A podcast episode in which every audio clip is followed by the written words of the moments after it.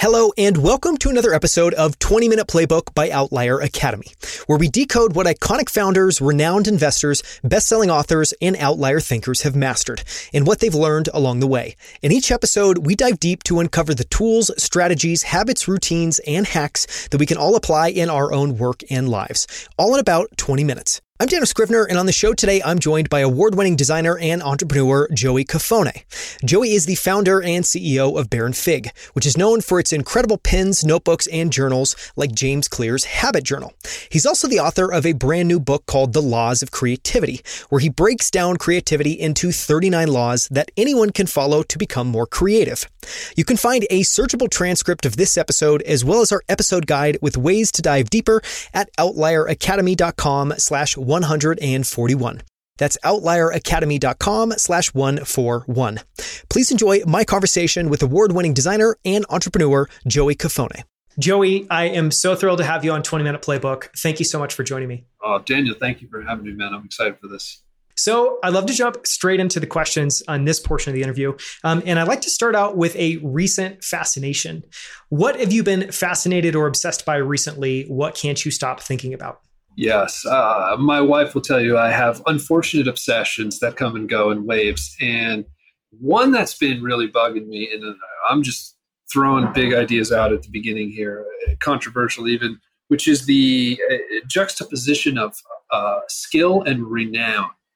And so, you know, I'm writing this book, and I, I could I could give a crap normally about an audience that I personally have, because that's what Baron Fig is for. However, you know, I've heard over the years, hey man, you need a personal brand, whatever. But there's this idea that I can be the greatest and the most creative person I know. And actually, I feel like I am. But that doesn't equal the greatest following. So, and then you have the the opposite, which this is what really bugs me, is you can have someone who is actually like just a half half-assed creator, really just spewing out stuff that's actually detrimental to people's creativity, but they have the following. And so what's what's kind of getting me going these days, driving me up, is that I'm now I'm on a mission. Like now I'm on a mission to take them down, to to prove I want to compete, I want to beat people up, you know, metaphorically speaking. And this idea of skill and renown is something that is really driving me to understand and explore more. It's so well said. And, you know, I don't have many thoughts to add, except that if you do end up finding out the root cause of that, I would love to know, because I've noticed that myself as well, too.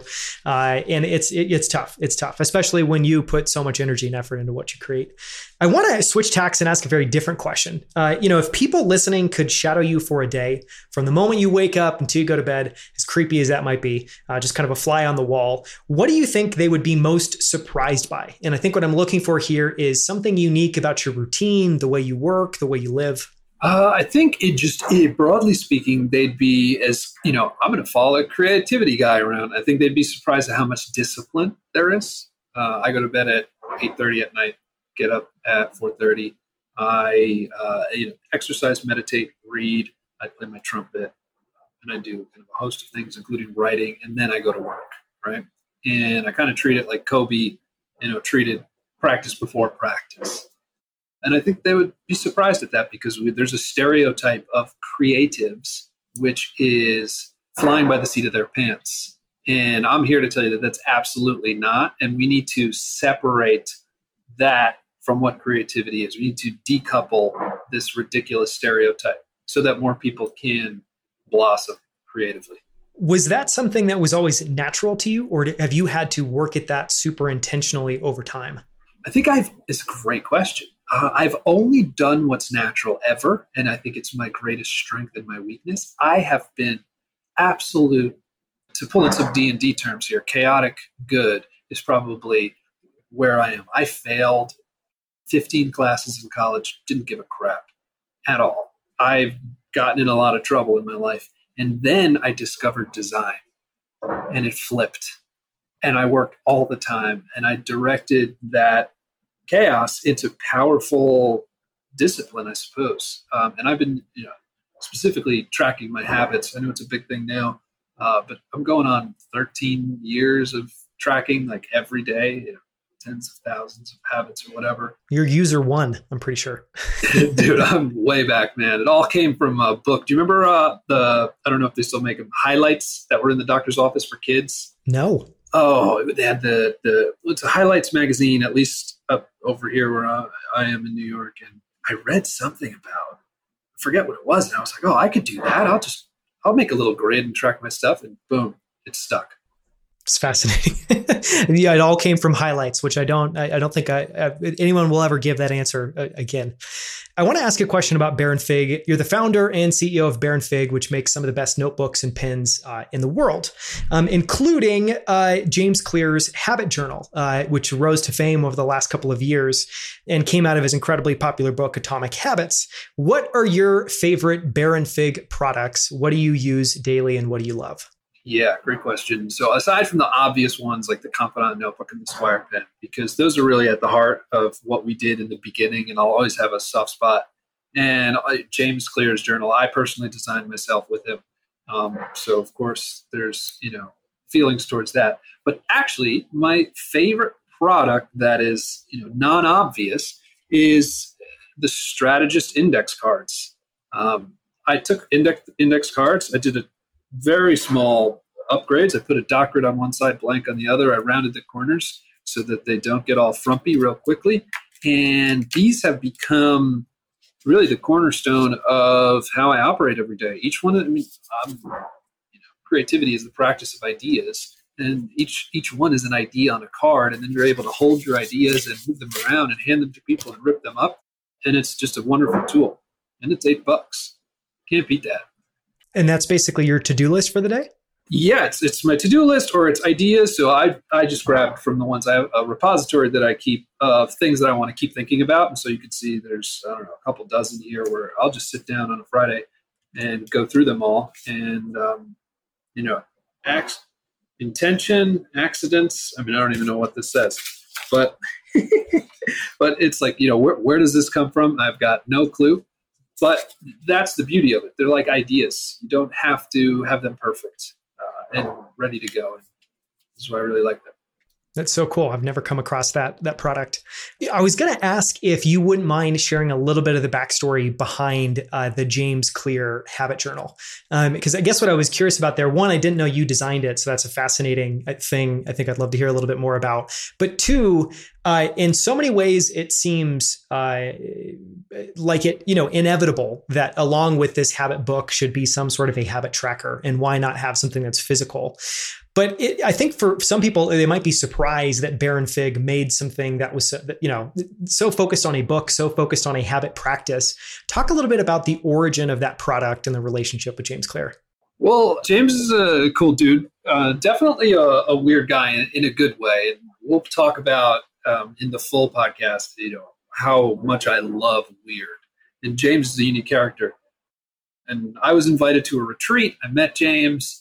The whole group, it was on um, somewhere in Colorado, the whole group got altitude sickness. Got a bunch of bunch of people in their prime of their life, like thirty years old, all just so fatigued. We can't move. We're on, we spend the whole weekend on the couch. And I got to know James. We kept talking a little bit. He invited me to dinner when he was in New York. And he started talking about this habit stuff. So I knew nothing about James Clear. I alternate between my silo and, you know, paying attention to things, and when I need to, I control the information that gets to me in, a, in interesting ways. But anyway, I didn't know James Clear at all, and that was a, a benefit because I had no clue who this guy was or what he was about or if he was established or not. I just liked him, and I think there was a little bit of the reverse. And I and he was talking about this habit journal, and I said, "Dude, at that point, I'd been tracking my habits for like eight years or whatever it was. And I'm like, man, there's nobody better to help you make this thing than me." Like, I don't care if you choose me, but I am the man for for this. So I can bring this to life. And so, you know, we left it at that. Eventually, he emailed me. He was like, "Cool, man, let's do it." And it was a process of maybe six months, uh, just emailing back and forth. He'd send me some ideas. I'd whip it up. I'd send. I'd add my ideas, and it went back and forth. And it was almost casual because he was writing Atomic Habits at the time, and so I, I had to sneak it in. Of course, I had a ton of things going on. So it's such a low-key development. And then all of a sudden it was real. And he had, I didn't ask about Atomic Habits. I didn't know it was called anything. And then he released this book, and all of a sudden everyone's talking about it. I'm like, who the hell is James Clear? so uh, it was wonderful. It was nice. And I'm glad it happened that way, because um, I think we were just able to talk as two dudes, not two dudes who do X and, and X and Y. And we made a great product. And, you know, of course, Atomic Habits is a bestseller, and the Habit Journal is a bestseller. And it's just a pleasure. Yeah. You guys have it on your website in the bestseller section. Hope to yeah. see more, more collaborations like that. yeah. Yeah. Uh, we also have, just speaking of author collaborations, we have a new journal of, with write about writing with Roxane Gay. And this thing is sold out already into early in its, its lifespan. So I'd recommend anyone check that out as well if they're interested in writing. That's amazing. We'll add both in the show notes and uh, make sure people look at them. You're also the author of The Laws of Creativity, uh, which is about to come out. It's available for pre-order now, and it's uh, published by Baron's uh, Baron Fig's new imprint, Baron Fig Circus. And your book has over four hundred pages of incredible stories, principles, examples, practical tools. So I'm going to ask an impossible question to try to put you on the spot a little bit, which is, if somebody came to you and said, hey, it's amazing you got this four hundred page book. I've got like two minutes or a minute or ninety seconds. Can you try to just get across the gist of creativity, or kind of what I should take away from the book? How would you distill down The Laws of Creativity? And again, apologies for asking you the impossible question. Yeah. For people out there who don't know, Daniel sent over the questions for me to ponder, and I appreciate that. And I thought about this one the most because I want to, you know, I want to share good ideas. And I came to a conclusion, a very clear conclusion. Can I distill the book to a few principles? No. It's a book of thirty-nine laws, and each is important to the whole. It, it's like trying to distill the dictionary, right? It, there's it, the way I wrote it, the way I intended. However, I can boil the book down to a few ideas to share, which is that you are more unique than you realize, and creativity is not magic. It's reproducible and reliable, and you can master. And if you asked me, Joey, okay, you can't tell me how all these laws work in two minutes. What is creativity? I would tell you simply, it's the practice of ideas. That's it. It's a great encapsulation. I mean, I think that gets across a lot of the, you know, important points in the book, which we're going to talk about in depth in a second. Switching gears, I'd love to talk about areas where you have an edge or a superpower. And I know superpower may feel like a loaded term, but, you know, you are an award-winning designer. You've, you've done a lot of amazing work. Uh, when you think about what might be your superpowers, what comes to mind, and how does that show up in your life for your work day to day? You've asked this question many times. What is your superpower? It's a great question. And I mean, to, to be super honest, maybe the most striking answer is uh, simply because, you know, and I've heard several guests have basically paraphrase, you know, they've said this to me, and so I'm paraphrasing it for a bit, but I've said that it's really hard to try to identify your own superpowers. So they just lean on what other, other people have told them. And something I've heard a lot from other people, um, it's typically when I'm working with a founder of a startup or a designer on a design team, is I can, in a really short amount of time, kind of grasp the big picture and the big idea, and can start to make connections and to start to be helpful in terms of helping them think about that idea. And so I would say that's something I'm uniquely good at. And the only counterpoint there is, I think a lot of people struggle with just understanding an idea, and you always have to understand an idea to be able to engage. So I think just by a lot of design work, a lot of trying to understand complex things to make sense of them, um, I happen to be good at that. Wow, that's cool. I'm glad you answered that. Thank you for sharing. I like that you also said people uh, often say, well, I can understand it through other people's comments about me. In my case, I don't feel that way. I feel like I am really good at a ton of stuff. And, I'll, you know, I'm going to be upfront with you. Why? Is because I, you know, we're going to get serious here.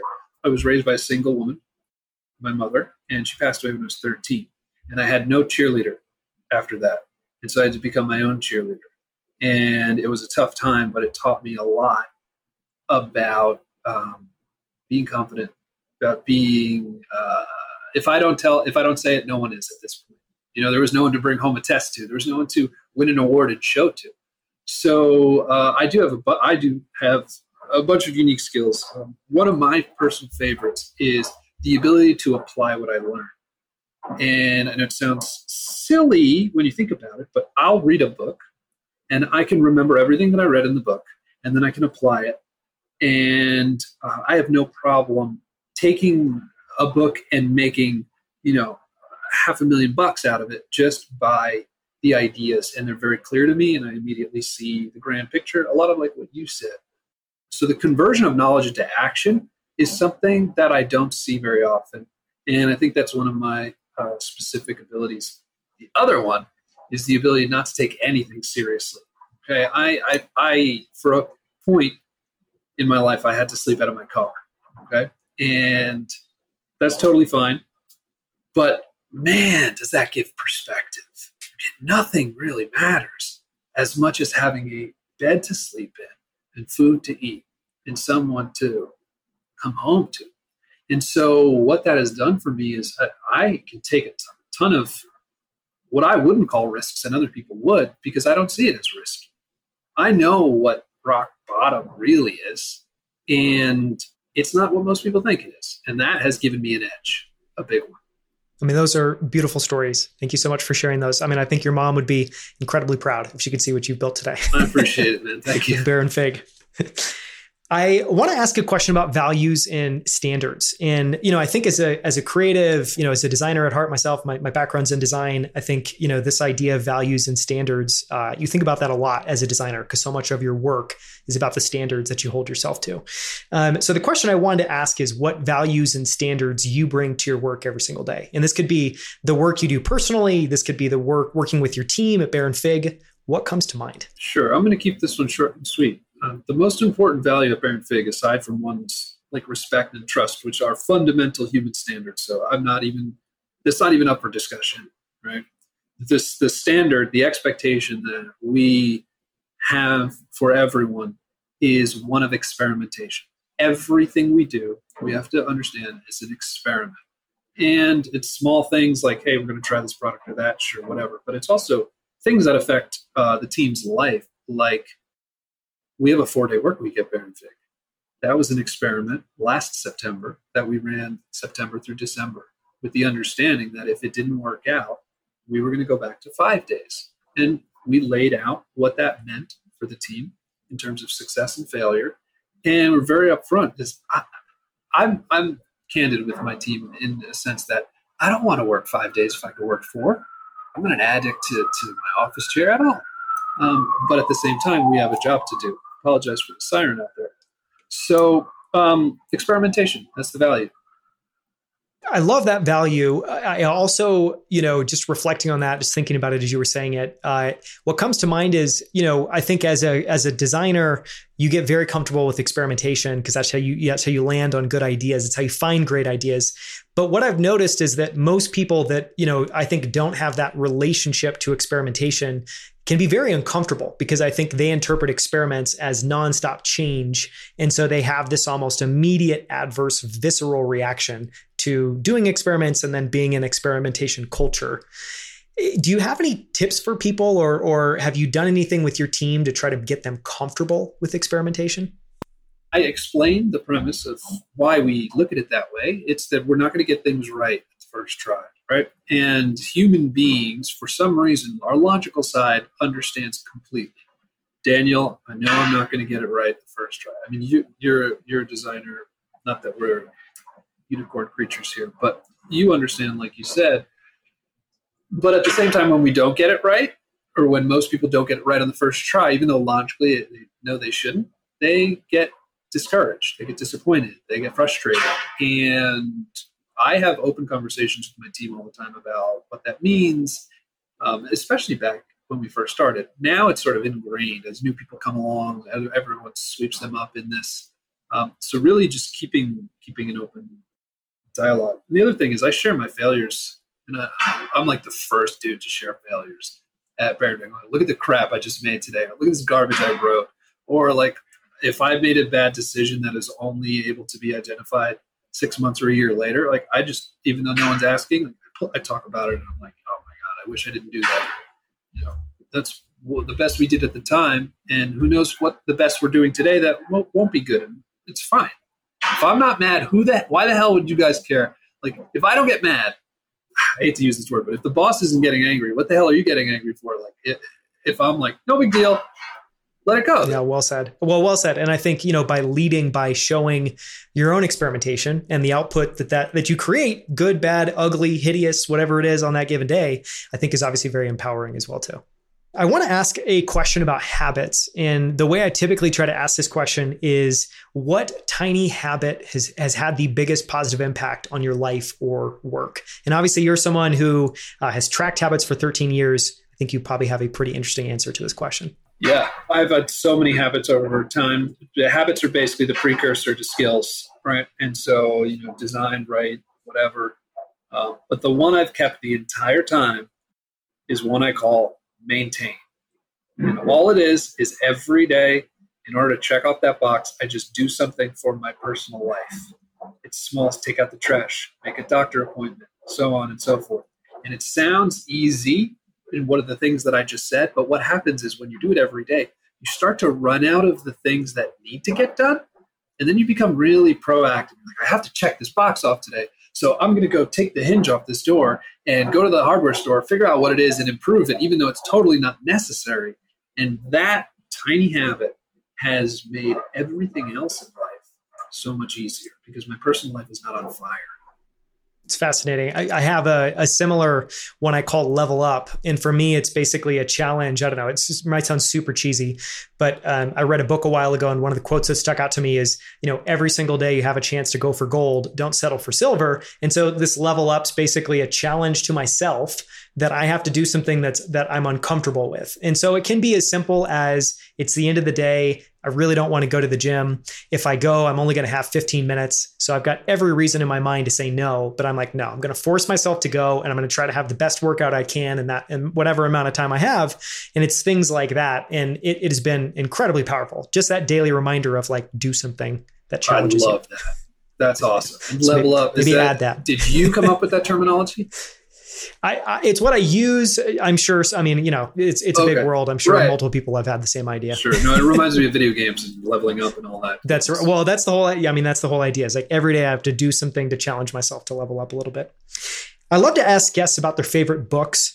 I imagine, you know, you probably have a lot of design books or creativity focused books that come to mind, uh, but you may not. You may have uh, fiction books. You may have crazy off the wall stuff. When you think about favorite books, uh, both things that maybe people have heard of and people haven't, what comes to mind?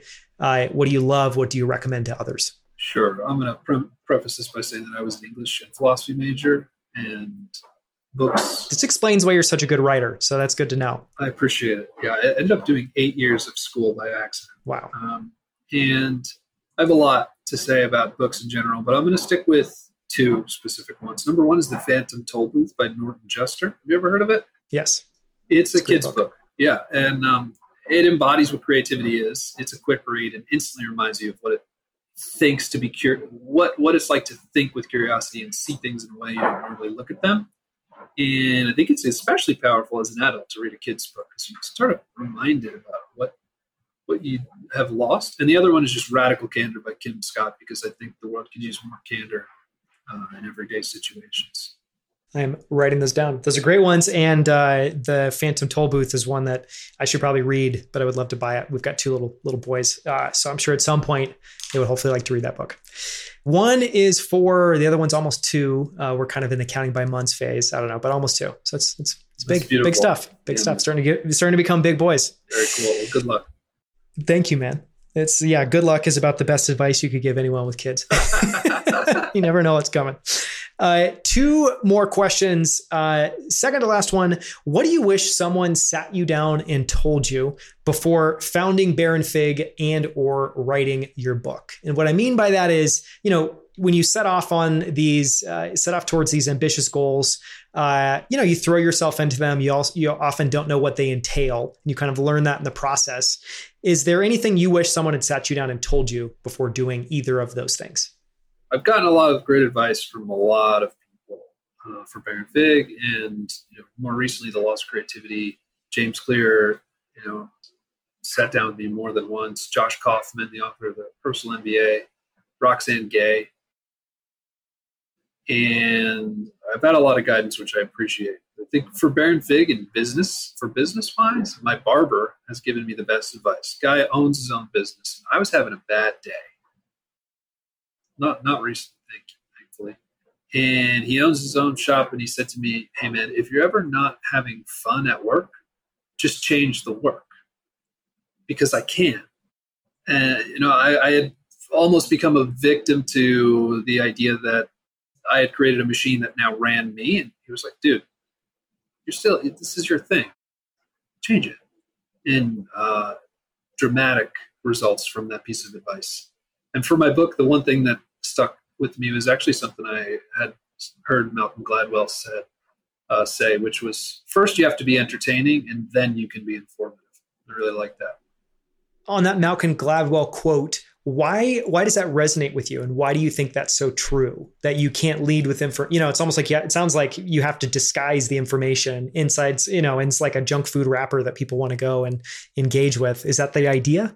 It is. I think you have to give people a reason to listen before you tell them what you want them to hear or what you think they need to hear. Right. So my book, Laws of Creativity's thirty-nine Laws, each one starts with this story before I get into any principles whatsoever. And I'm so glad uh, that I read that from him, because that was a direct result.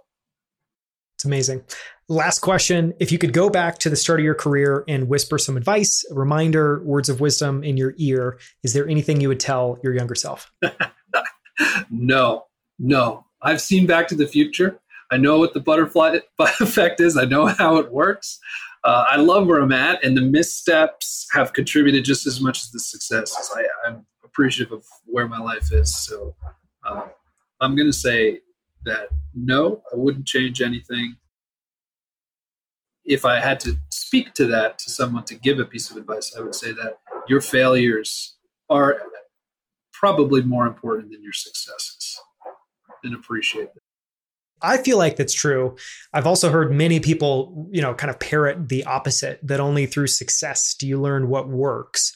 What, you know, can you give an example or think of something where failure could just contain something that was really valuable? I think it's the failure is in what you learn that didn't work is as important as not. So for example, when I wrote this book, I wrote the intro, I wrote five, six, seven, eight different intros and had people read them. And I was able to, I I personally, they didn't know, but I had kind of broke them down into modules that I was moving around like A B tests. And I could isolate through when a, a person was totally unmoved.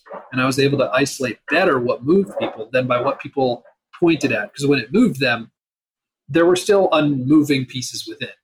So then the combination of unmoving pieces actually helped me better fit the moving pieces. Is that clear? Yeah. Yeah. That's yeah, so interesting. So that's one example. Yeah. It's a great example. Thank you so much for joining me on twenty minute Playbook. Uh, it's been great to have you on, Joey. Daniel, thanks, man. Appreciate it. Thank you so much for listening. You can follow Joey Cofone on Twitter at Joey Cofone. That's Joey, C O F O N E. And you can subscribe to his newsletter at joey cofone dot com. You can also see all of Baron Fig's incredible products at baron fig dot com. You can find a searchable transcript of this episode, as well as our episode guide with ways to dive deeper, at outlier academy dot com slash one forty-one. That's outlier academy dot com slash one forty-one. For more from Joey, listen to episode one forty-two, where we explore his new book, The Laws of Creativity, which includes thirty-nine laws that anyone can follow to become more creative. You can find that episode at outlier academy dot com slash one forty-two. That's outlier academy dot com slash one forty-two. For more from Outlier Academy, follow us on Twitter, LinkedIn, and TikTok, subscribe to our YouTube channel at youtube dot com slash outlier academy, or visit outlier academy dot com for more incredible twenty minute Playbook episodes. We'll see you right here with a brand new episode next Tuesday.